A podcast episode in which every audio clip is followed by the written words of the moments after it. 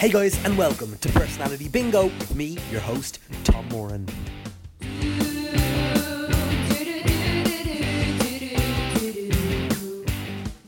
So this week on the podcast, we have the wonderful Erin McGahey. Erin is a comedian, a podcast host, a performer, an improviser, a writer, newly relocated to Dublin, but not that new now. She's pretty established here. You're going to know her from The Dream Gun, Film Reads, from her brilliant podcast, This Feels Terrible, from NBC's Community, Drunk History on Comedy Central, Harman Quest with Seeso, and loads of brilliant stuff. Erin cut her teeth with the amazing UCB Theatre in LA.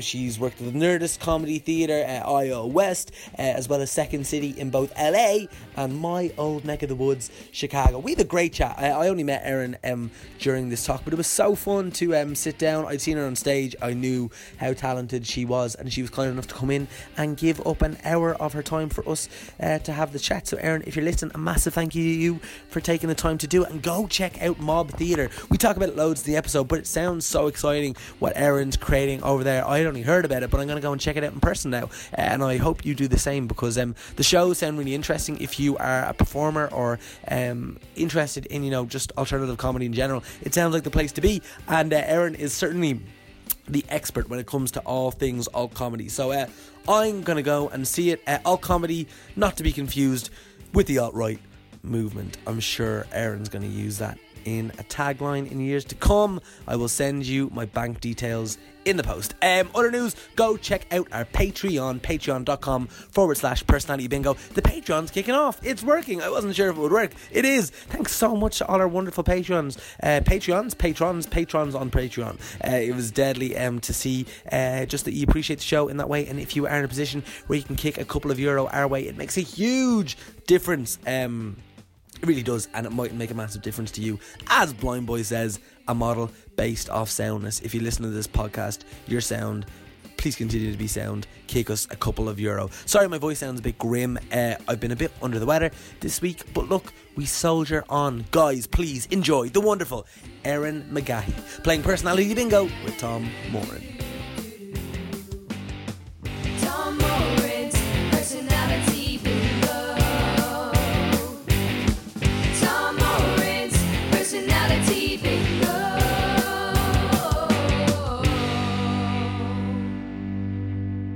Erin McGahey, ready to play Personality Bingo? I am. All right, sweet. So a quick explanation of how it all works. I've got 60 minutes on the clock, 60 balls in here, and 60 corresponding questions. I've also given you a sheet of paper with 5 numbers on it. Would you do me a favour and read out the 5? 11. Yeah. 13. Okay. 27. Right. 44. Nice. And 50. Beautiful. Okay, would you do me another favour? Pick a 6th number, something that's not already there, between 1 and 60. You can scribble it down. All right, 59. Do 59. I say that loud? Yeah, that's good. Because this is an audio medium. It is. It is. Great. How's your handwriting? It's horrendous. Good. It's really bad. Yeah. 59, any reason? I was listening to a previous podcast and I was like, oh, that's so cool that he asks the reason. I was like, I should pick an important number. But no. I think maybe my brain is just rebelling against that. I am 59 years old. I hopefully will make it to 59. Yeah. Do you have any theories about what age you'll die at? Oh, I do feel like I'm going to get hit by a car and die young. Really? I do. I totally illogically, but how do you like? It's very interesting. Like, it's really interesting when you first, or when you make a new friend, or you start like dating someone new, or like just someone new pops into your life, and the first few times you're like walking through like the city centre or something, and you see how they cross the road. I find that so interesting. I just started seeing someone new, and this is something that I've been. Like literally just came up yesterday, and it's very new. So we're in this like very like everything is no one's ever loved like this before. Yeah. And we keep on almost getting hit by cars because we're so distracted by each other. And I said to him, as we were crossing a road, I said, "Oh, I really hope you don't see me die." And he was like, "Yeah, I hope so as well." Yeah. Anyway. I hope he doesn't get. I almost got hit by a motorbike yesterday because I was crossing the road in a place where I shouldn't, and I didn't see the bike lane. I almost died there. Oh, yeah. Yeah. Motorbike would be a weird way to go because it's like such a small condensed thing. Like it's not like the bonnet of a car, then windshield and over the top or however. Yeah. And I remember in that person's life as well. Mm-hmm. Also, I was in the middle of recording an audio diary on the voice memo on my phone, which I do sometimes when I'm walking from place to place. And that would be super fucking embarrassing. Someone so just funny. Listens back to it and they'd hear the accident. Yeah, do you ever listen back to your audio diaries? Or are they just to get it out there? I mostly don't, but I went through a breakup about 7 months ago, and I did listen back to it a couple of times just to hear, kind of like in a way that's like, oh, okay, no, I am feeling way better than I was before, just to kind of. I'm getting right into the vulnerable stuff right away. I told you I wouldn't be funny. Made that Thank you so much for not making any jokes. But yeah, sometimes because I got out of my relationship ended, my long-term relationship ended, and then I ended up in a rebound relationship and then found myself like kind of just that ended up being painful as well. So listening back to me crying over the previous relationship, I was like, oh, okay, you'll be fine. Yeah. Everything's okay. Yeah. Just get a perspective on like the various levels of shitness of your life. Yeah. Like yeah. There's something to be said for that. Various levels of shitness of your life. Yeah. Sure, yeah. A new book by Erin McGahey. I should also say that if all six of them numbers do come out, that means the tables are turned and you can ask me any question in the whole wide world. I'll give you a totally honest answer. Yeah. Fantastic. Okay. No one's ever done it yet though, so. Oh, all right. Go fuck yourself. No chance. Okay. Yeah, sweet. We give it a spin. Yeah. Woo. All right. First out the gate, it's number 50. Do you have it? I do. Fuck. Yeah. Shit. Awesome. Oh, all right. No. I'm getting that question ready. I tempted fate by telling you to go fuck yourself. All right. Number 50. The question is, when was the last time you wrote a letter? Ooh, the last time I wrote a letter. Let's see. I wrote my dad a letter for Christmas. My family... When I was growing up, my family always, I feel like this is kind of an American thing, doing like a yearly Christmas letter where it's like, well, things have been real busy at the McGahey house. Aaron's in like, soccer and... The photograph? Yeah. Oh, wow. God. Because you see that in like sitcoms and stuff and you're like, saps. And then it's yeah, real. It's real. Yeah.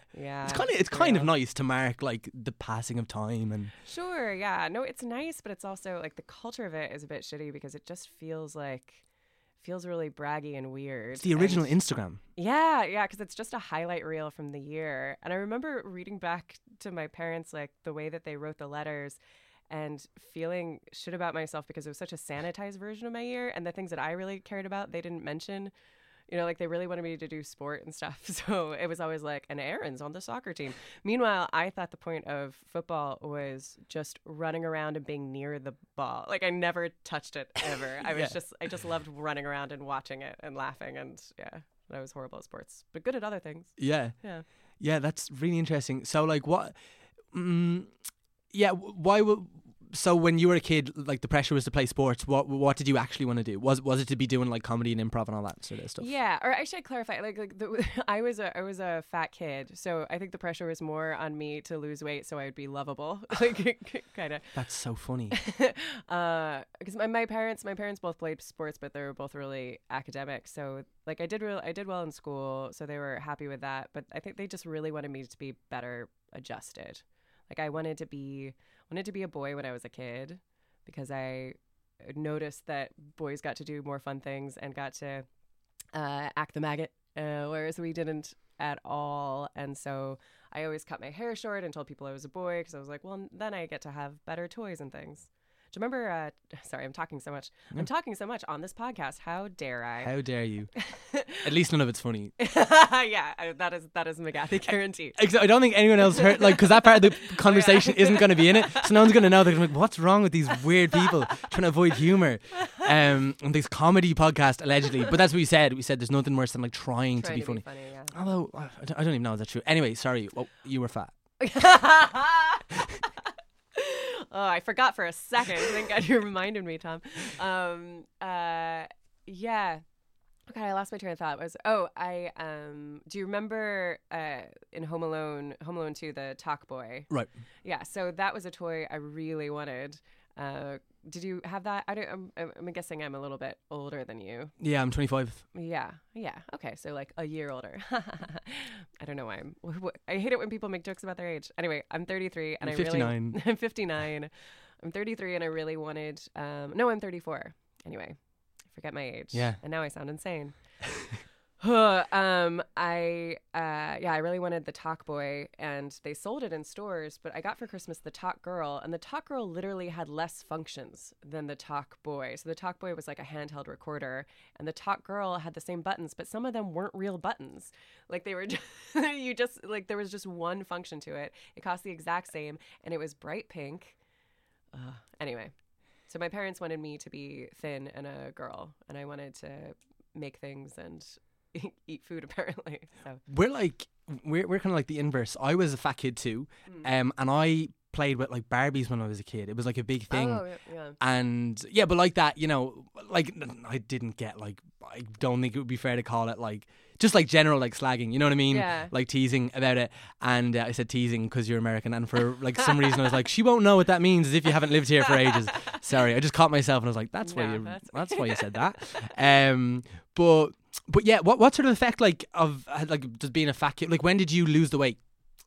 Well, I was like, I grew really quickly. So when I was 10, I was 5'9", and I was much taller than everyone else. So I'm simplifying it when I say fat. Like when I was 10, my mom was worried that I was going to be overweight because she had issues with her own weight. I was not overweight.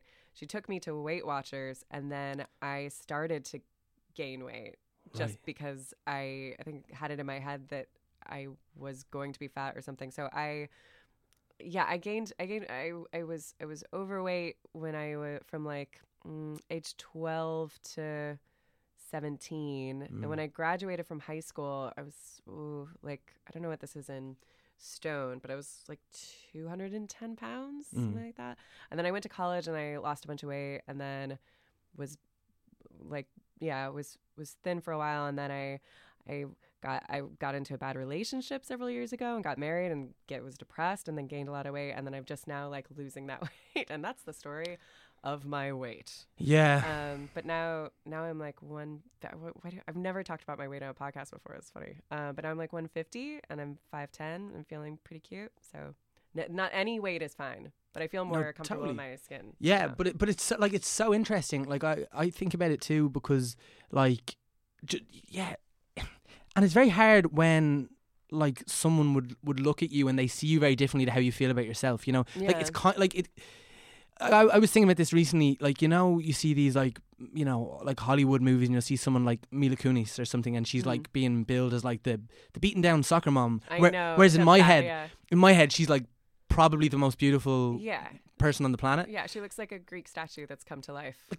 Yeah, exactly. She's unbelievably beautiful. Yeah. And then at the same time, you're like, so you're trying to like work out like, okay, so what's this saying to people if we're saying like you know, this is Mila Kunis on a bad day, because you know, like the movie's definitely not meant to be shown at her best, but like also then you're trying to like have compassion for someone like Mila Kunis, who like, you know, so much of her like worth, especially within that industry, is on her look, and she probably feels shit about how she looks, like all of us. I'm sure. Yeah. You know, it's just really interesting. Do you feel like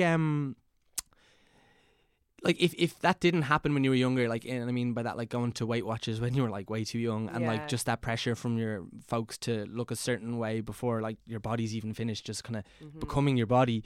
Like has that like led into life now? Like, what's your relationship with like food? Are you like a big calorie counter and that sort of thing, or like exercise? What's all that look like? Yeah, I mean, I have a real shit relationship with food, but I mean, the good thing about it is that I know that I have a really bad relationship with food, so I have to watch myself and like pay attention to how I'm eating, if I'm either like compulsively eating or not eating.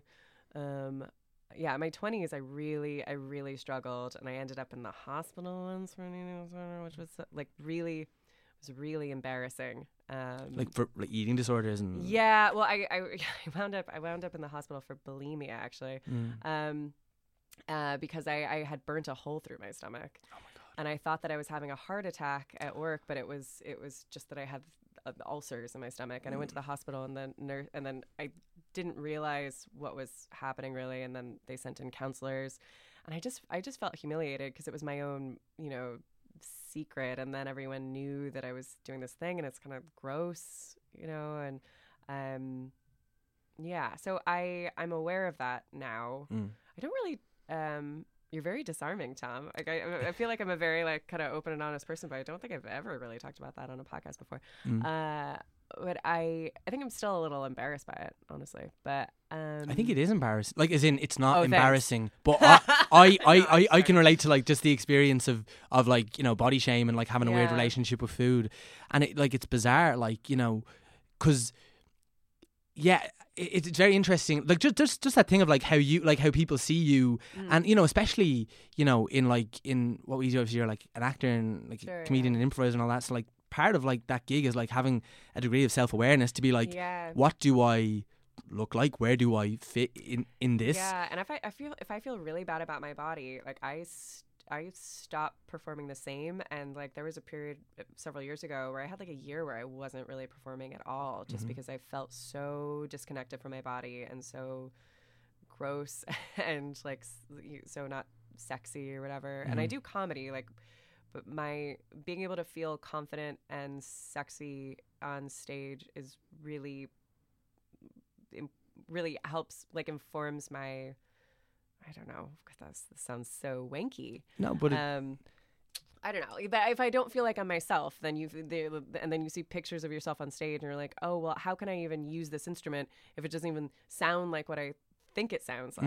I can't even like move. If I'm moving in one way, like it's perceived a different way. If you're really disconnected, yeah.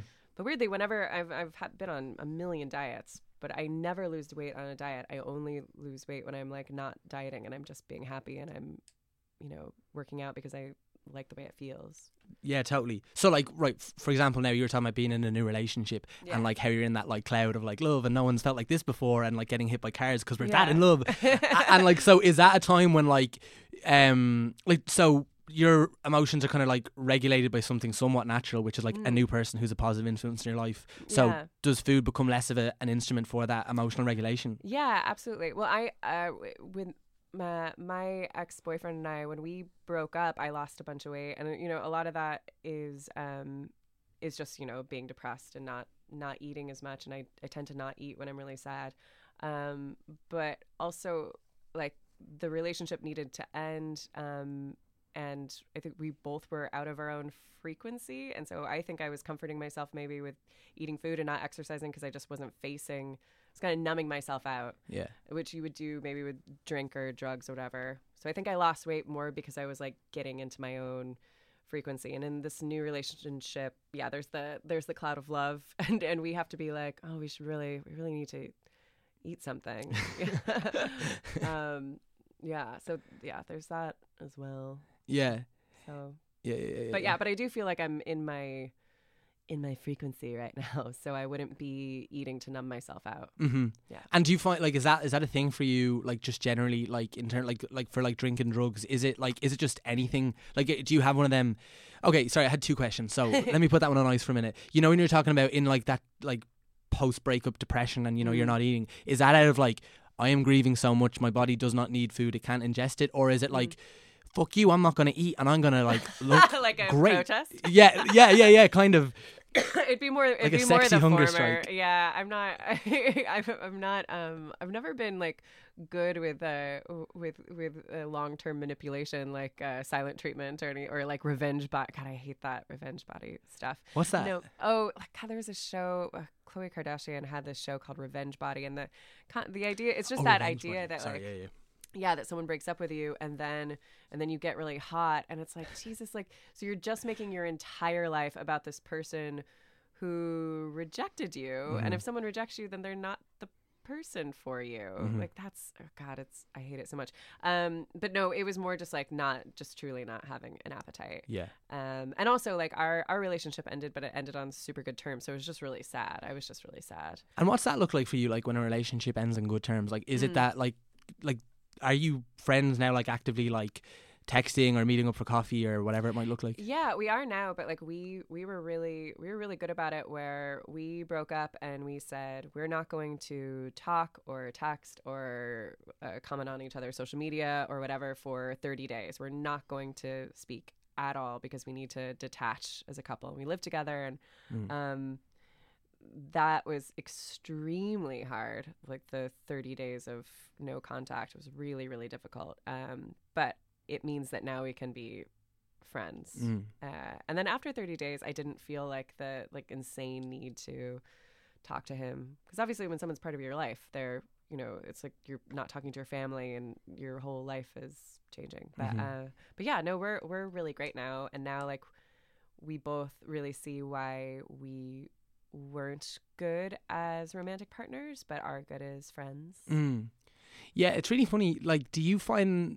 So I was in a complicated relation for a long time, like for 6 years, but very on and off as well. It wasn't like 6 years of being with someone, but probably like 6 years being in love with someone through like interruptions of like life and arguments and other people, all sorts of stuff, a complicated thing. Right. And that ended, which was good and important. And we kind of like had to make that similar decision. And it's kind of robotic because you're like, we need to actually like extract each other from ourselves. Cause... And it feels like you're making a rule for yourself that's arbitrary, but it's not. It's tricky. And like one of the really useful things was the other person in that relationship got in another relationship and a really serious relationship, which was actually like helpful in a weird way. But now in the weirdest way, like life has kind of brought us back together in like in a work capacity that can't really be avoided, which isn't like ideal, but it's kind of, it has to happen. And it's real interesting just like catching myself within it, because, you know, so it had been like that a few months and we hadn't talked, and like, you know, like just the social media accounts had been muted, and like it wasn't like I wanted to like unfollow, because there's no again, there wasn't like bad blood necessarily. There were definitely like hurt feelings and that's stuff. That's the hard thing where you're like, I want to unfollow you, but I don't want it to feel like it's spiteful. Exactly. Yeah. And and we were sort of brought back together in this weird unavoidable scenario, and like so we met up for a coffee to kind of like just, you know, talk about it and just like air maybe some of the things that could potentially trip us up, and also just to say hi.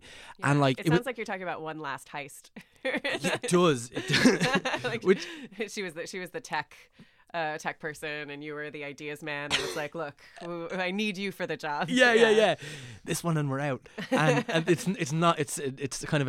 it's upsetting how maybe accurate that analogy is. But anyway, yeah, and it was so interesting because like I'd done like, you know, thinking about it, and I'd done therapy about it, and I felt quite healed about it, and like felt good, like genuinely like what you were able to say with your thing, where you're like, yeah, it was great, and now we might have this. And ours is kind of like, it was great, and like we shouldn't have anything after this. Like we've really tried, and I don't think this will work as friends, and things had happened. But anyway, so but we met up and like that, and I was just like, oh, like straight away, it was just, not that it was back and not that I'd like fallen in love with her all over again, but very quickly I was like, oh yeah, like we just have this shorthand that is fundamentally really special. Yeah. And it does. Soul siblings. Yeah. Soul siblings. Yeah. Does that make it incest though? Because I know it does sound like sex. That. Like, yeah. No, I guess that was something I have a few people in my life who I've met where like beyond friends, just like, oh, we have this shorthand, there's this like really deep spiritual connection to this person, and usually it's like platonic. I mean, it's too soon to say because I just started seeing this person, and I feel like this person, it's like a soul sibling but plus sex. But yes, you're right, it does sound incestuous. Yeah. So maybe soul buddies. Soul battles. Yeah. And but there's that funny thing now. So like in the relationship that we have, and like I said, we're working really closely, and we have to, and that's fine. But like it's very interesting, just like kind of trying to like within it, I was trying to set like, you know, like that those arbitrary rules, like a bit like robotic boundaries about it, totally. And like so, you know, whereas in previous iterations, like, you know, it'd be like a, you know, like a 90-second WhatsApp voice message, you know, which is like super personal, and you can be like a bit gas, and it'll be great, and you'll get the message across, and maybe with like just tone, and it's like helpful. Whereas now it goes in an email with like a heading, and like there's always a like funny thing I could say like to make her laugh, but like you don't do that now because that's not really, it's not that it's not appropriate, it's just like that's not your function anymore, and it kind of can't be. Well, you need those boundaries in order to have a healthy relationship, in any relationship. What are you like with boundaries? What am I like with boundaries? Yeah, do they come naturally? You know these people who you meet, because I'm not one of these people, and you meet them and you're like, oh my God, you're so healthy. Your boundaries are so good. I've had to work on it. I've been blessed in the like I'm grateful for a past full of very few boundaries, and experiencing what that looks like. And now I don't know, I've done a lot of work on myself, and now I'm like, I need to have these boundaries. I need to take care of myself before I take care of someone else. Yeah. Yeah, but that's not a natural thing. Like, that was something that required work.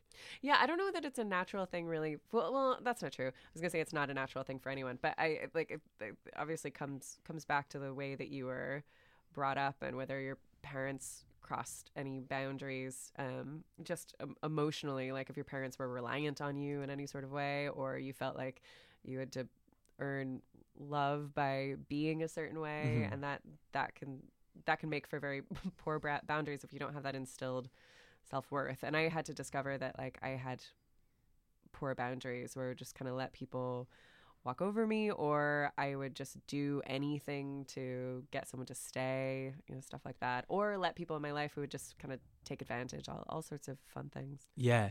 But, like, isn't it fascinating then when you come across someone and you're like, I don't know, maybe the times when I remember it most are, like, people... you know, that maybe you've been seeing or like in relation to in some way, and then you're like, oh, okay, it's not working, and you're like, that's fine, and then they're like, great, we'll just like walk away, and we'll that'll be a little chapter, and it's perfectly pleasant. It's just whereas like my instinct would have dragged the fucking arse out of it, and like I mean with the 6 years, well, it's a totally reasonable example of it. Like, also within that, you've got to be like, okay, I'm also not a stupid person, so like if you're chasing something for 6 years, and we both were, it wasn't like, you know, there was absolutely something there, and like I said, like soul sibling while incestuous is also useful because like you're right, like it is something on that level where you're like, oh yeah, but you're also choosing what you think you deserve. Like, you're choosing, if you choose to be in a relationship with somebody who's emotionally unavailable, it's probably because you yourself are emotionally unavailable, or like you're not ready for someone to really be there for you. Like, we choose to be in situations to a certain extent. Like, you know, you can't totally choose who you fall in love with, but you know, you can choose how you want to be treated. Yeah, true. We give it a spin. Sometimes forget we have to spin it. Like, as I'm talking, I can see someone miming a jerk off motion or a waking up. Like, I mean, I've been thinking about this stuff so much because I like got out of my relationship, and then I was like, oh, I gotta, like, next time I'm gonna be perfect, but like, what do I want and how do I want to be treated and all these. Yeah. You're on the right podcast. Hey guys, Tom here. Sorry to interrupt the podcast, but here at Headstuff we have a ton of other amazing podcasts. So I'm going to throw it over to Erin, who is going to insert a digital advert with one of the podcasts that you should be listening to. If you like this podcast, you're probably going to like a ton more on the Headstuff Podcast Network. Up to 90 with Emma and Julie. Up to 90, the podcast where we discuss anything and everything from the 90s. So we're going to talk like Louise Woodward, Italian 90, Macarena, Julie. Goodfellas Pizza, Macaulay Culkin, and I, because he was such a big deal. We'd all Julie, just they'll get it, will they? Of course. Okay, Up to 90. It's a podcast about the 90s with me, Emma Dorn, and me, Julie J. You can find us on Twitter, Instagram, Facebook, CatholicMatch.com, Tinder, Plenty of Fish, you know, all the usual spots. Judy. They'll get it. Up to 90. Number 57, do you have it? Oh, I do not. No worries. Number 57, the question is, what's one thing everyone likes that you don't like? ABBA. Whoa. That's fast. Yeah. What's wrong with you? Are ABBA an American thing? Because they're Swedish, obviously. Yeah. And then Eurovision. They totally are an American thing. Okay. I think. Oh, like Mamma Mia and stuff. Like, yeah. I think maybe more. I mean, I can't really speak to this, but they're an international sensation. Okay. Yeah. I know that I'm wrong. It's a totally subjective thing. I have this association with ABBA and like, you know, the headache that you would get like on a Sunday night before you have to go to school in the morning? Like, that reminds me of ABBA. I know that doesn't make any sense. I think it's like when I was a kid, like when ABBA was being played, I think it was always being played at places where like maybe at like church functions or like at the end of a wedding where everyone's really sad, but then there's this anachronistic music and everyone's, you know, just kind of milling around and no one's a dancing queen, and I think I just associate it with like forcing a mood, and it just feels really insincere to me. Yeah. But that said, like I some people, like, there are a couple songs that I am fine with. I just know that I don't like them the way that I'm meant to. Mm-hmm. Yeah, totally. And we didn't have Eurovision, so we don't have that. But yeah. Yeah. No, like it's such a like end of the wedding, like the ABBA mega mix comes on. Yeah. You know what I mean? Yeah. Yeah, it really is. Like that, but that's it's really interesting. When you like you mentioned being married, like when you think about that, like do you think about like do you think about those weird moments of like the like a wedding day and just be like if you hear like a song from it and I don't know, like that, just that notion of it is really interesting. Like ABBA Megamix to me just screams end of a wedding. Do you have those little not triggers, but like things that kind of like flash you back to those things? Like music is such a good one for it. Yeah, you know when a song comes, you're like, yeah, absolutely. ABBA would be one of those ones. I mean, obviously, like all the songs from my wedding, when those come up, it reminds me of my wedding. Did you have a good wedding? Was it a good day? Yeah. Well, I mean, like, I didn't have a great time at it, but it was an epic wedding. Yeah. Why it must be so stressful. It is really stressful. Well, I mean, we shouldn't have gotten married in the first place. Like, this happens. People are always very surprised by this, but this happens more than you think. Like, we kind of broke up like a couple months before the wedding, and then we were like, sure, we'll just do it anyway, and really? And like hope it works out, and it didn't, obviously. So the wedding was inversely proportional to how healthy our relationship was at the time, and it was gigantic. And if you look on Instagram, #McHarmonWedding, you can see how kind of insane the wedding was, and it was beautiful, and people had a great time. But I was distracted by the thought that I was making a huge mistake. So you were like up there doing that, and you kind of knew that in the back of your head? I was just like, I know I should feel differently than I do right now. Mm. Yeah. And so what does that do to, like, before, like, you got married or, like, met that person or anything like that, what was your, like, relationship to, like, marriage as a, like, as an institution? Like, was it the kind of thing, like, oh, I always knew I wanted to get married, or was it just... Like, because it kind of sounds like your attitude to it, like in the middle of it, kind of sounds like flippant in that way. Like, oh, I mightn't do it, but like, fuck it, we're here now. Yeah. What was it like historically? My parents had a really great marriage. My mom passed away when I was in high school. So before she left this earthly plane, they got along really good. Mm. Probably still get along now. I don't know, but they were always such a team, and me and my brother were really close to my parents. So marriage for me, or what I think about, is like a partnership, like best friends who are in love. You know, it's kind of a stereotypical thing, but I think also because my mom died young, I had been, and this is stuff I like only just dealt with in the last few months, because grief can get, you know, kind of put off, but like I think it was like chasing that kind of family unit. So for marriage for me was like, I want to have this team. The wedding I never was really that bothered by like my wedding, which you wouldn't know by looking at pictures of the wedding. It seems like I was very bothered. I don't know if I answered your question. Yeah, no, I think you did. And like having been married, is it something that you'd like consider again, or like did doing it once kind of tick that box and be like, oh? I would totally get married again. The weird thing with marriage and getting engaged and all these things is that it's so shit how people treat it like it's an accomplishment, and it's not. Like, there are plenty of people we know who are married who have shit marriages, and plenty of people who are not married who have great relationships. And it's, I mean, for me, like, I got married and I was in a bad relationship, and we got divorced less than a year later. So it doesn't really, I don't know, like us getting married didn't really like change my idea about marriage, but it did make me feel like, okay, I don't need to tick off this box, or this isn't an accomplishment. Because I definitely did feel like when we got engaged, I was like, cool. Like, I've been chosen. Yeah. You know? Totally. Which is stupid and not the reason that you should get married.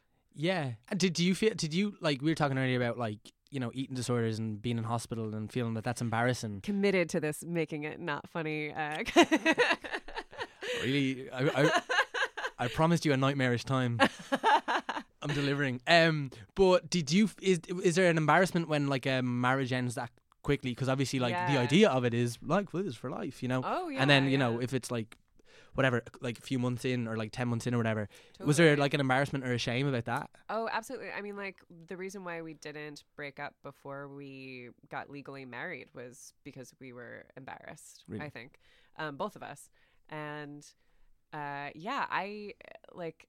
Luckily, things got, this is going to sound weird, but luckily things got so bad that I had to leave, and I didn't care about the embarrassment at that point. And like an added bonus to that was that I also hated living in LA, and I loved my friends in LA, but I just hated the culture of LA. I hated like so many things just don't align with my own, like what makes me happy and my own values. And it like I've lived in Ireland for 3 years, but I wouldn't have if I didn't care anymore about letting people down, because I was like, well, fuck it, I've let down everyone by leaving this marriage, which is really how it felt.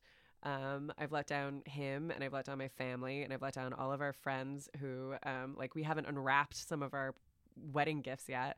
And you know what? Also, I'm going to fuck off to a different country. So it all sounds like, it all sounds sad, but it led to the absolute best decision of my life, which was moving to Ireland, like hands down, like the decision the most proud of, that everyone was like, what the fuck are you doing? And are you running away? And I was like, no, I'm running towards myself. Yeah. And I'll come and visit. And they all do. They all come and visit because everyone wants to come to Ireland. So it works out. And so before you moved, what was your...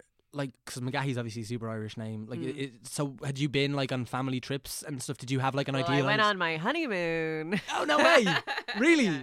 Gas. Where did you go? Well, we just were in Dublin for a couple of days, and then we went to Venice, and then we went to Paris. That was pretty cool. Yeah. And was that your first time being in Ireland? It was technically my second. I had gone a few, me and my ex-husband, who was just my boyfriend at the time, we had gone for a few days before and did like, this was my decision. And it's so funny thinking about this now living in Ireland, but I was like, we'll fly into Dublin at 7 p.m. And this is, oh, and this is like, this is right after Christmas. So It's dark. And like we flew into Dublin, super jet lagged, rented a car, and drove to Cork, and it was flooding. This was like, what was this, like 2013 or 2012 maybe? But it, like Cork was flooding. We were both freaking out and jet lagged, driving on the other side of the road that we're used to. And like, I don't know why I was like, I need to go to Cork. Like, I'm not going to go to Dublin. Like, it's just like, I don't know. I have no idea where I got that in my head, but that was my first trip. And we got there and we were both really sick. We caught a flu. And I think like I only left the hotel to get some sort of souvenir of being in Ireland. And I just went into, oh God, what are those awful shops? Like Carol's or something? Yeah, I just went into Carol's and got like a mug. And that was that was my first trip to Ireland. Yeah. But, yeah. Hilarious. And so like what's the, when you moved here and you're like, okay, this isn't a holiday. Like this is going to be my life. Like was it that much of a decision? You're like, I'm moving my life, like LA... Goodbye. Like, yeah. Well, what happened in 2015 when I was still married, I was really unhappy. I didn't really know what to do, and I didn't realize why I was unhappy. And I went woofing. Have you ever heard of woofing? No. It's the worldwide organization of organic farming, and it's basically like this network of farms that will take you in and give you room and board in exchange for you working on their farm. And I worked on a farm outside of Dundalk, at this place called Anaverna, and they Googled me and saw that I did like acting and stuff like that, and they asked me if I wanted to do a play, and I was like, okay. And I came out and I ended up just feeling it took me about a week to kind of adjust to being by myself, and then when I was by myself, I started kind of feeling like myself again, and was kind of traveling alone is so valuable if you're going through a time where you are like, I don't know what I'm doing and I'm unhappy, because you're no one knows you. If you're going to a place where no one knows you, then you get to really kind of get reacquainted with yourself. And for me, I was like, oh, I'm not a piece of shit. Like I'm like a nice person, and I care about people, and I like making things. And I, at the time, like I had such low self-worth because my because of the way that my marriage had disintegrated in such a bad way. And I was out here and I just felt really I just was really prolific for this month where I was like, you know what, I'm going to film a spec pilot, and I did this play in Dundalk, and then I did a bunch of stand-up, which I hadn't done in a while, and I just met new people, and I just was so happy here, and I have a really dark sense of humor. I love joking about death. That's not a thing that's a thing in California. All the time in California, people would be like, can you just lighten up? And I was like, really? No, this is fun. And obviously Ireland is perfect for that. And I went back to LA. I left my husband, and I was like, you know where I was really happy? Ireland. And I love that, like, living in LA is, full of opportunity, but it's like living in a giant slot machine where at any given moment you could get a job that would, take care of you and the rest of your family for the rest of your life. Mm. And it makes people boring and crazy because they're not doing the work for the work. Whereas here, there's not a chance of that. And what I really enjoy doing is live shows for people. And I enjoy the community of hanging out with other creatives. And so I just love it here. So what was the play in Dundalk? Okay, so it was this semi-improvised play called it was called An American in Ireland. And what I did was I enlisted the help of a couple other comedians, and this was like the town came to this place called Anaverna. Not the entire town, obviously, but like people from the town came to this thing, and there were like 50 people there, and it was families. And I came out and I said, look, like I wrote this play called An American in Ireland. It was very successful in the U.S. This is all, a joke, obviously, but it was very, very successful in the U.S., but I lost the rights to it. So we're going to do An American in Ireland too, but I don't have the cast, so I need to cast people. So I brought people up from the audience and cast them as different people in this play. And the story of the play was that there was this American whose mom was dead, and she was coming back to Ireland to trace her roots. And then the mom haunts her, and then she has to marry this oil baron. But it was all comedic. Like the oil baron was played by an 8-year-old girl. There are all these things. So they're basically, I'm improvising because I'm an improviser, improvising with these people. But they're backstage, and the two comedians who just, like, it doesn't really matter that they're comedians in this capacity. But they were saying to the people coming up on the stage, so you just need to refuse her proposal. She's going to propose, like, you need to say no, that sort of thing. And then I just improvise with them. So then that's what that was. So interesting. So that's gas. And then. So, and how did you find, like, the community here, like, in terms of, so, like, being a total, like, outsider and newbie, like, because, like, I have that fantasy about, like, moving to somewhere else, or, right. Right, for example, like, go to LA, right? Like, yeah. And do that and see what that's like. Did you find it, like, pretty easy to integrate yourself? Like, were people welcoming and good? Yeah, and good. Are we all right? Like, are we sound? I'm looking for validation. Yeah, absolutely. I mean, it's funny because I said soul sibling in the same podcast, but I call Dublin my soul city. I moved around a lot as a kid, and Dublin, because my dad was in the military, and I never really understood the concept of a place feeling like home.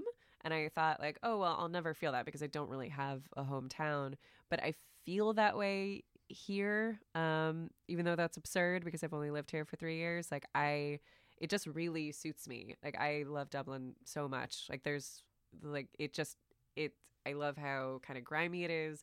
I love all the cultural parts of it. I love the history of it. I just really love it. And people are really welcoming. I think also, like, after I was here, like, when I was first here for the first year, everyone was just like, I don't know, treating me like a blow-in. I was just like, all right, well, we'll see how long this lasts. But now I think it's, like, clear, like, oh, okay, she's actually here. So. Yeah, and do you feel like that? Do you feel like this is your place now? I do, yeah. Like, I love it here so much. Like, I could see myself living somewhere else maybe temporarily, but I haven't put so many roots down in a place ever. Like, I didn't put as many roots down in LA as I am here. Like, started a business and all these things. Like, yeah, and, like, because it's really interesting because I kind of was like, I'd seen you work with, like, the Film Read guys, like the Dream Gun stuff, and I definitely saw you in something else, but I was like kind of peripherally like aware. And then I reached out on Instagram or something, like, oh, would you come do this? And then coming up to it, I was like, oh, I better like, you know, Google Erin, and like you know, as you do, sure, and yeah. And then like I had no idea that like, you know, you were married to like, you know, like a famous person and stuff like that. Okay, yeah. Which is, and so you're coming on to do a chat. I mean, famous in some areas. In some areas, yeah, sure. Television writer, Dan Harmon. I don't know. Right. Yeah. Sorry, but this is actually exactly what I was going to say. Yeah. It's like you're treading like an interesting line, because like we met like an hour ago. Right. So you're treading this interesting line of like, you don't want to make anyone feel uncomfortable at all. Sure. Yeah. But you don't want to also like ignore like, you know, a marriage. Even if it's like 9 months and, you know, not something that turned out to be like the best decision, like it's a huge like part of your life. You know what I mean? Yeah. It's really interesting. Like, so what does that, like, what does, like, now in like hindsight or whatever, like, is it the kind of thing, like all that like LA chapter, like, okay, like forget about the marriage and all that, but like just that. I'm trying, Tom. Well, I'm joking. You wouldn't stop fucking bringing it up. But like that idea of like that, you know, you were talking about like everyone over there, it's like a slot machine that like if you get a particular job, it will change your life. Like, is that what it felt like? And was that what it was like for you in terms of like, are you like auditioning for stuff that like literally is like, you know, The Hangover 3 or whatever the fuck that might be, Bridesmaids, you know, like something like, is that what it is like? Or yeah, I mean, that is what it's like. I mean, I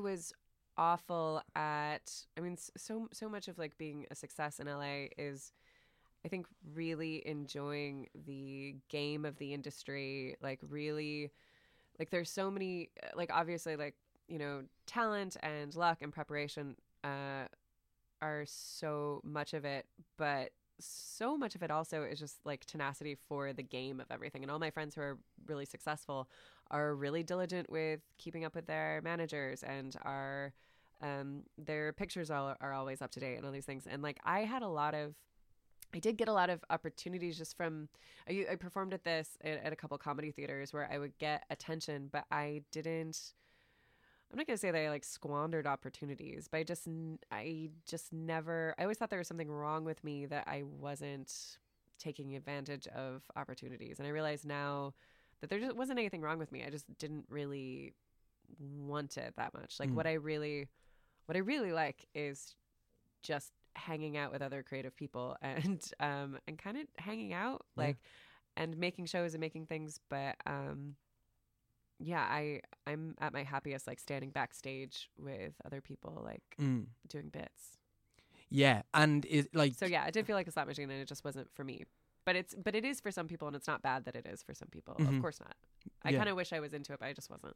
Yeah, and so like, is that like fundamentally the thing? If you look at like your pals, whoever they might be, who are doing super well over there, like that is fundamentally the thing. It's like they enjoy the game of it and like that. Yeah, so like in a healthy way. Yeah. So, but, so they work really hard and yeah. And like, so not obviously like anyone who's doing like well in any creative endeavor is like has a degree of talent, but like it wouldn't be like a correlation of like they are absolutely like unbelievably talented at like improv, comedy, acting, whatever the fuck it is. Like that is a part of it, but like the bigger part of it for you would be that like industry side of it. Yeah, I don't know.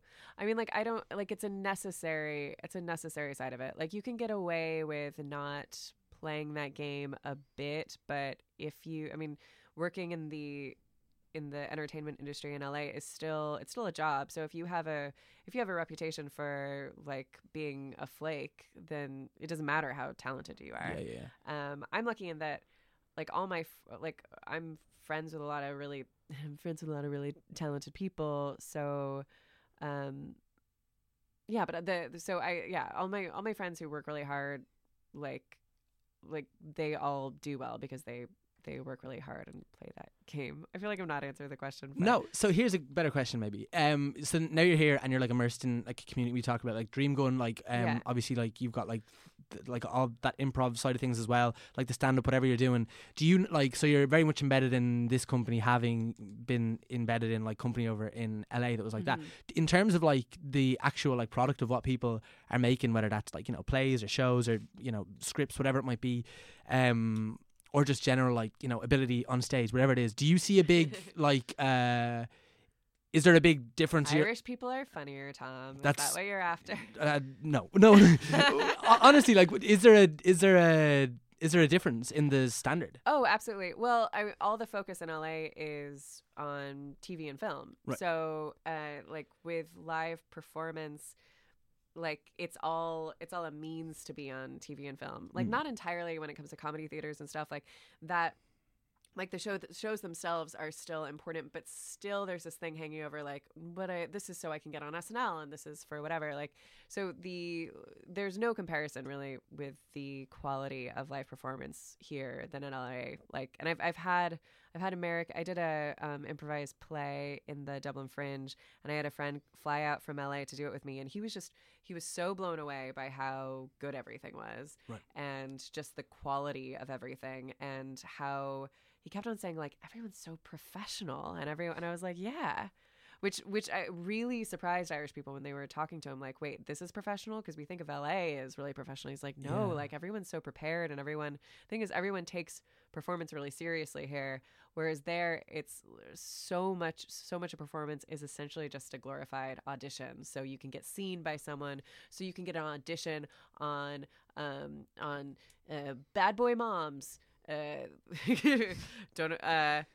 Boy Moms. Yeah. That's a show about a group of naughty boys who pretend to be moms so they can get snacks. It's good. Yeah, it's pretty good. Pretty good.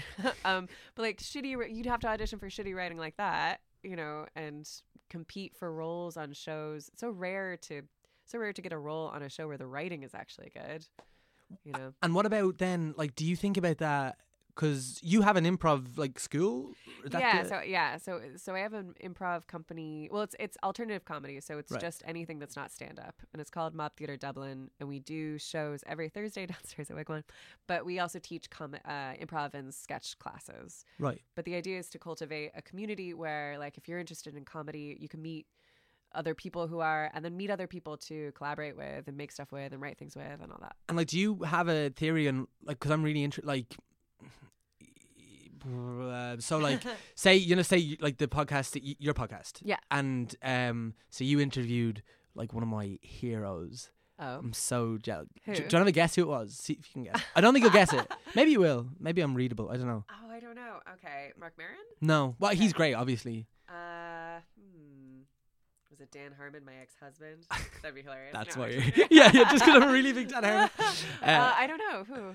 Pete Holmes. Oh, Pete Holmes. Oh, okay. Cool. Yeah. And, but sorry, what I was going to say was that, like, obviously that community is, like, so big there, and you've got, like, these, like, I lived in Chicago for a year, say. Oh, cool. And so, like, obviously Second City there. Yeah. And then, like, is it, like, Groundlings in LA and, like, you know. Groundlings in UCB. And yeah, all these places, and, like, you hear all about them if you're in any way. Like, if you kind of listen to, like, American podcasts, like, that's kind of nearly all what they talk about sometimes. Yeah. And, like, there's really nothing really like that here. Not until now. And, like, why is that? Well, improv... Like improv is like it's an American art, like long form improv started in Chicago, and started fairly recently. And from the Chicago improv scene sprung the UCB, which are in New York, which is like Amy Poehler and those people. And that comedy theater like gave way to like most people that you would see on SNL now, and most performers have done at least like some time at UCB, but I think it's just not over here. I mean, I have a couple of theories on this. I think that, like, again with the wanking motion, but Irish people are so like being funny and making someone laugh is such a intrinsic part of like the Irish culture, and I think that like that. Sometimes mean that like, means that someone doing comedy, whenever anyone gets up to do comedy, it's like, okay, well, what do you have? Because we're all super funny and we make each other laugh. Right. And so it's not seen as much as like a vocation or art form or whatever. And stand-up's really new here as well. And yeah, I think there hasn't been an alternative comedy scene or school yet, just because no one's done it. But if I hadn't, and I didn't do it by myself, I have Stephen Bradley and Neil O'Rourke start it with me, But if we weren't going to do it, it was going to happen because there are all these like amazing things like Dream Gun and all these different performers who are doing things that aren't stand up, just in different places. And I just wanted to make like a centralized place where these things can happen. And my goal, because I think that Irish people are the funniest people in the world, my goal is to build up this school so it is like a destination, like Second City, like it's like, you know, European UCB, yeah, whatever, where we attract a bunch of really funny people and yeah, so cultivate talent. Yeah, yeah, totally.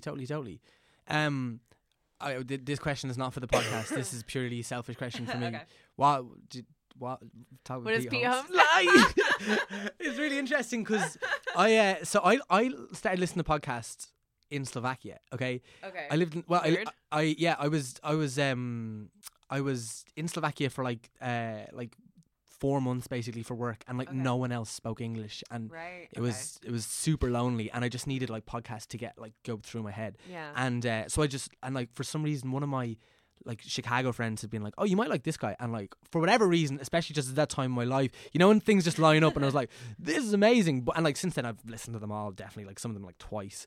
Yeah, I really like whatever it was, like we just like lined up real well. Now it's like a more reasoned like relationship where like I will listen like in my own time to like his weekly podcast, and I will watch his HBO show and, and things like that. It's like it's an okay relationship, but it was very such an intimate medium, isn't right? It? Yeah, like yeah. And yeah. So and like, did you find that doing your own podcast? Because I don't know if you like, because you know it's probably not dissimilar to this. I'm just thinking back of like that one with Pete, because I listened to the one that you did with Pete, and like just in terms of like the subject matter and stuff like that, it's pretty much like shooting the shit. Yeah, kind of thing. Yeah, I don't remember. I mean, it was years ago. I don't remember what we talked about. I feel like you talked about like dating a lot. Yeah, which is interesting. Yeah, it was like a podcast about relationships. So what was it? Sense. Yeah. Okay, and is that like of particular interest to you? Like, yeah, it is. Yeah, it's called This Feels Terrible. I'm relaunching it soon. But yeah, the like romantic relationships has always been something I've been very interested in talking about, and talking to comedians about them specifically, because like it is such a vulnerable thing, and the stories can be a bit surprising from people. Yeah. What's been the difference like dating in like LA and America in general versus here? Because I kind of experienced it in Chicago. Yeah. Like, don't talk about that. Sure. What's it been like? Oh. What are Irish like? I'm like, what are Irish guys like? No, but yeah. Well, I was never on the apps back in LA, because I just kind of missed them. So, like, yeah, experiencing dating. Oh God, in the last 7 months, I've done a lot of dating. So I've gotten like a real good tour of Irish men. That sounds like a negative thing. It did sound negative. I didn't mean it negatively at all. It sounded haunted. I know. Yeah. Well, I was thinking specifically about, well, because just something popped in my head that like, you know, with one of the cool things about the apps is that you end up talking to people you wouldn't normally talk to, and that's cool and extra interesting for me being someone who's moved here. So getting to meet different people and learn about different kinds of people that I wouldn't just naturally run into in my own circles was interesting. I don't know. I haven't, like, I'd say the difference generally would be that I think Irishmen are more just like big blanket statements. Irish people in general are less misogynistic than men in LA. Really? I found. Yeah, and people are always surprised by that, but it's very true. Like, so there's that. So you're welcome, Irish men. No, you're welcome.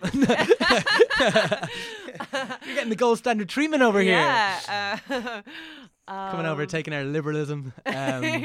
What does that look like? So what does the like obviously, yeah, like, you know, dude, ask her, what does misogyny look like? But it, like in LA, what like? It, and I slowly hold up a mirror. Yeah.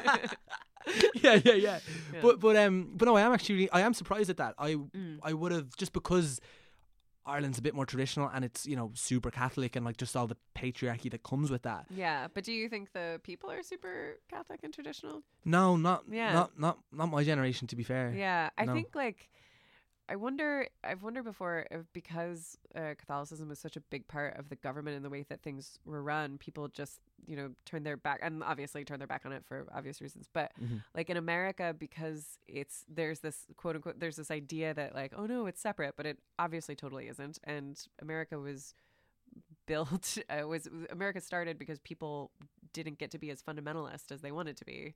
So and wanted to be super puritanical. So I think it's not part of the government, people tend to be more religious because it's not as dorky or so. I don't know. I feel like I'm not articulating it well. No, but that's interesting. But yeah, as far as misogyny goes, like men are just more, I don't know, like men and women hang out more together platonically. There's less of a, and I'm speaking mostly about LA. There's like in a lot, there's more acceptance over the idea that women want to have sex. Totally. I was going to ask you about that. That was a big thing, like in Chicago, like being there, just like a more sex positive culture, I suppose. I found, or like you didn't feel like, because in our like, well, I'm saying in Ireland it's more sex positive. I was interested. So you think you, but like for women, like in LA it'd be in LA like I found myself constantly, and I think things have changed a bit since last time I dated in LA, but like I felt myself like constantly trying to like convince a man like, don't worry, I don't want to marry you, you know, like on the first date where they just be like, oh, I just don't want to get trapped in a relationship. Like the idea that I would maybe want to hang out with somebody and have a good conversation and then maybe have sex was like, whoa, that's not what women want. Women just want that fucking ring. And Ireland has the oldest marriage rate out of any, or marriage age, median marriage age out of any country in Europe, you know, and that says a lot. Yeah. That's interesting. Yeah. Well, like when I was in Chicago, I felt like girls were way more open to having sex, I suppose, to put it really frankly. Yeah. Yeah. Interesting. Yeah. I felt like that, and or like sometimes in Ireland, like growing up. Well, you know what it probably was is that women have to pretend that they don't want to have. Oh no, never mind. Never mind. What were you gonna say? No, I was gonna say an idiotic thing because you literally just said the opposite. I was gonna say because they're pretending to, because they don't. But you just said that they were open to having sex. Well, no, but it's interesting because like one of the things that like I hate, like I've been dating a good bit, like over the last like 4 months maybe, like I'm on apps, and I don't really like it, but I'd also like to meet someone, and I don't know if that's in my immediate circle right now or whatever. Like I'm real open to it, I suppose, and like, you know, going on dates, and one of the things sometimes you might feel like is like if you're, you know, you've gone on like a couple of dates or a first date, whatever the fuck it is, and like, but like sex is something that like you're trying to get off a woman, like, and that dynamic is created like that. Right. It feels like that dynamic is like being created, because that's not really where my brain is at. Like certainly, it's like I don't like want to like take sex from you. I want to like have sex with you. Does that make sense? Yes. Yeah. And it's really, like I feel like that's a thing in Ireland, whereas in America, like it's very much, and even like having sex with like American women, like they'd be much more being like, you know, comfortable being like, oh yeah, like do this, do that, like I like it like this, like more communicative, I suppose. Yeah. I mean, like I wonder if the men who go out with me maybe talk to me different because I'm American and they maybe have that idea. That's an interesting idea. Yeah, because I'm also like I'm fairly like I'm open and sex positive and I've zero problem having casual sex. So, but I wonder if like if Irishmen just kind of assume that about me, because I never feel like there's that energy of like, oh, I'm trying to take this from you, or I think you would be the one that would create that, and not, I think. Right. Yeah. Maybe. I don't know. It's interesting. Yeah.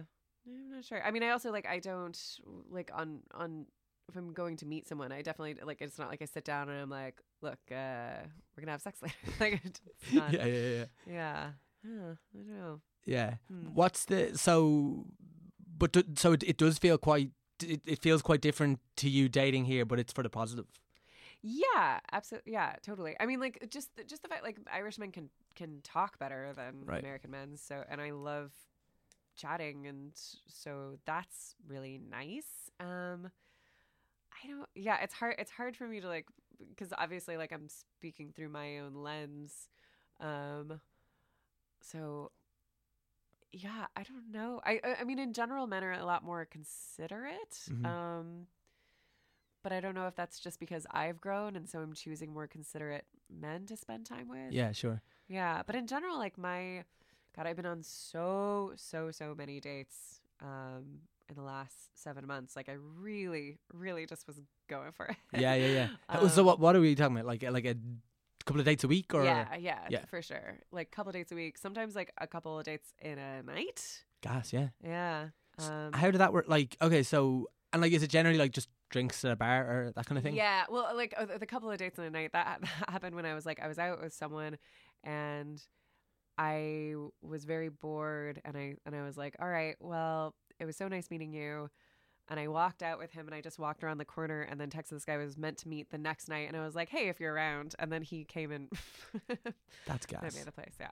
That's so funny. Was the second date better? It was much better, yeah. Okay. Yeah. But I was also a bit pissed by then, so yeah. He was coming into a friendly situation. Yeah. Yeah, how many like, because I was in a bad, no, it wasn't a bad date, but it wasn't a good date. Does that make sense? Like, she was absolutely like fine. She was nice. Like, but she was absolutely fine. What a terrible thing to hear. Sweetheart, I knew when you walked in, and it was absolutely fine. No, but I knew straight away. Yeah. I knew straight away. I actually did. Like, and she, well, like, one of the problematic things was, like, she didn't look like her photographs, which is really shit. Like, which is like obviously like a mean thing to say, but like the whole thing is like superficial. Yeah. So like you kind of have to embrace that. Proud to say all my photographs on my dating apps were all, because I've just gone off of them. They're all from the last month, and I feel like they should. That's Anyway. That's really good. But just that thing of like, and I find that really hard as well, because like to leave a date like within like, because you know we had like two drinks. Like I got a drink and then she's like, I'll get a drink, and I was like, cool. Yeah. The like, old 2-drink date. Yeah, and like, but you know, if it was a good date, easily would have had 3 or 4 drinks. You know what I mean? Sure. Yeah. And it wasn't, and it got to that point where she's like, so like, do you want to get another one? And I didn't. Like I was pretty bored, although the conversation did improve after the first drink, but like I was like, and I knew this wasn't going to be a thing, and I didn't want to like waste her time. I don't know how she felt. It's when you feel bored and then you start just talking about careers or whatever. I don't know. Yeah, exactly. I know. Yeah. So, but it's very tricky. What was your bio? Do you remember? You're like what apps was it? Tinder and Bumble. Yeah, Tinder and Bumble. Mine was Zero Fun, The Worst, and 5'9". That's mine. Yeah. That's good. Yeah, I like that. Thanks. That's good. Mine is mine changed recently. I had it originally. It was it's quite Irish actually. If you were like abroad, they'd be like, "What are you talking about?" It was like mainly just here trying to avoid swiping right on my cousins.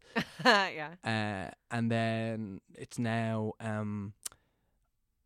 I listen to The Gloaming and I read Sally Rooney novels. How am I still single?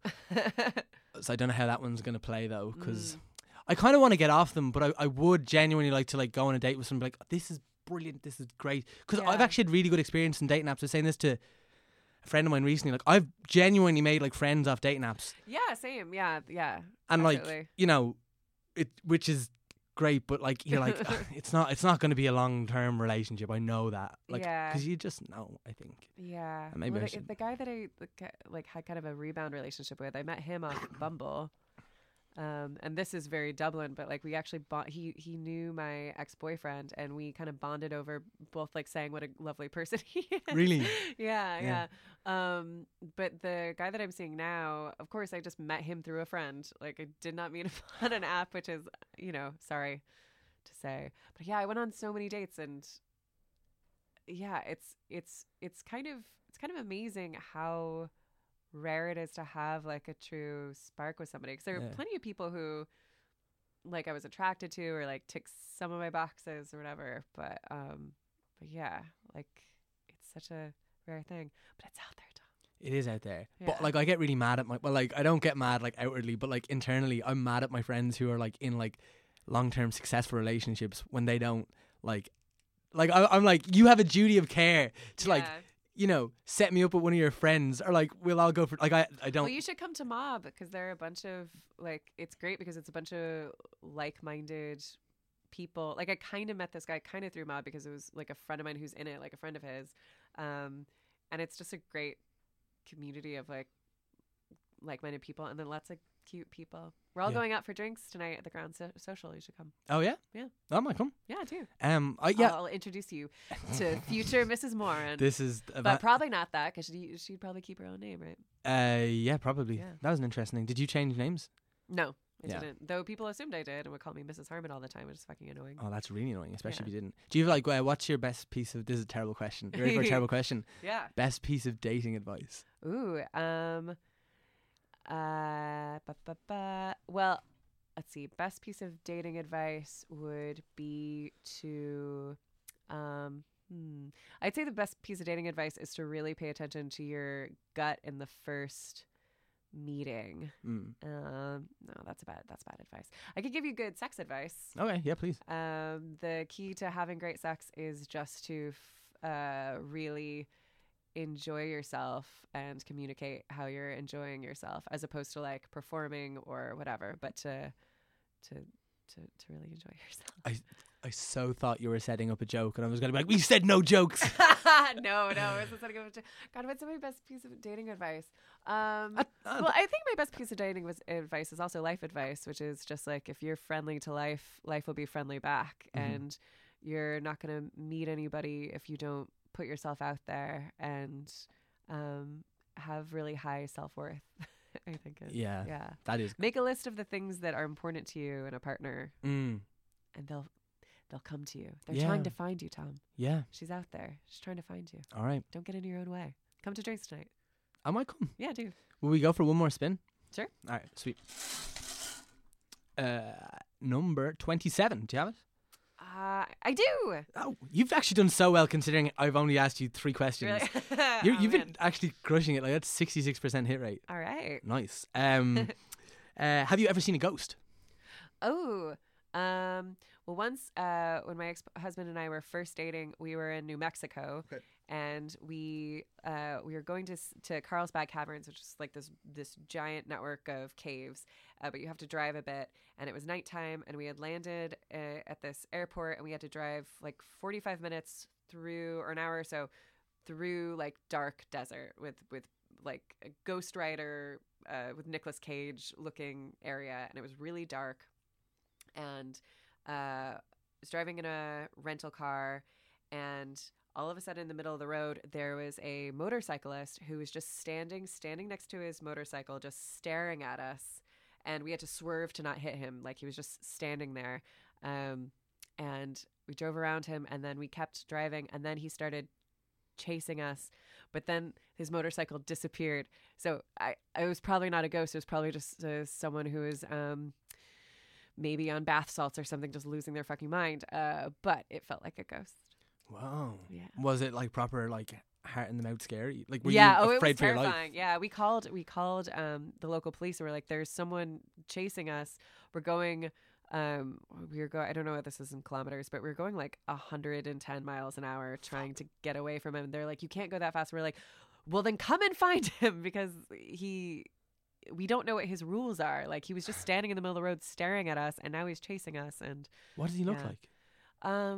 I don't remember. Just like a man. Yeah. Like a motorcycle-y man. Yeah, just a motorcycle. Like a thin, kind of young, just like a man. Whoa. Yeah. What? Any guess as to what he would have done if he caught you? Well, I wonder if he was like going to, like if he was standing there because he wanted to show like his bike had broken down and then he was going to rob us, or I don't know. Oh, interesting. But I don't know. But in our minds, it was like, he's going to kill us. Because he's crazy, because he was standing in the middle of the road and we were so close to hitting him. Yeah. Yeah. Yeah, like, I feel like this is, again, we've been lots of broad generalizations today, hooray, but like I feel like that stuff happens less here. Right. Like, in Ireland, like, you'll hear, like, people, like, have these mad, even my American friends, like, you hear them talking, like, the mad stories. I'm like, I feel like that doesn't, like, really happen here. Like, yeah, well, I think there's less, it's much more humanist culture here, and I think people are so much more supported. Obviously, like, there's such a problem with suicide and suicide of young men especially, and people, you know, whatever, not whatever whatever anyway, yeah, and I think people just become, people have less support, people are less close to their families, people are more alone, people maybe have more mental health problems, more drug problems, I don't know. What a way to end. What a way to end. We promised there'd be no jokes. Suicide, pff, whatever. Thanks so much for doing this. Yeah, it was so really nice to meet you. Yeah, it was fun, yeah. I know, like, there's loads of stuff going on between Morb and Dream Gun and all that. So I'm just like, let us know what you're up to. Yeah. Well, Mob Theatre Dublin is every Thursday night, and yeah, we have improv classes and sketch classes. We have a sketch writing class, a new one that's opened up, which is super, super fun, and you leave with like a sketch packet, which is a great thing. That's every Thursday, 8 o'clock downstairs at Wigwam, and then I'm at Erin McGahey on all social media things. Danny. And Dream Gun, yeah, at Dream Gun and Sons, which is a great show that you should listen to as well. Yeah, they're doing like Whelan's soon. Yeah, we're doing Whelan's. I'm so bad at knowing the dates. I know that we're gonna be in Limerick on the 6th or the 7th, whatever that Saturday is. Cool. I don't know. Deadly. And then we're doing, yeah. Check it out. Yeah, it's great. They're so funny. Erin McGahey, thanks for playing Personality Bingo. Yeah, thanks for having me. Nice to end with a cough. Yeah, sorry. Sweet.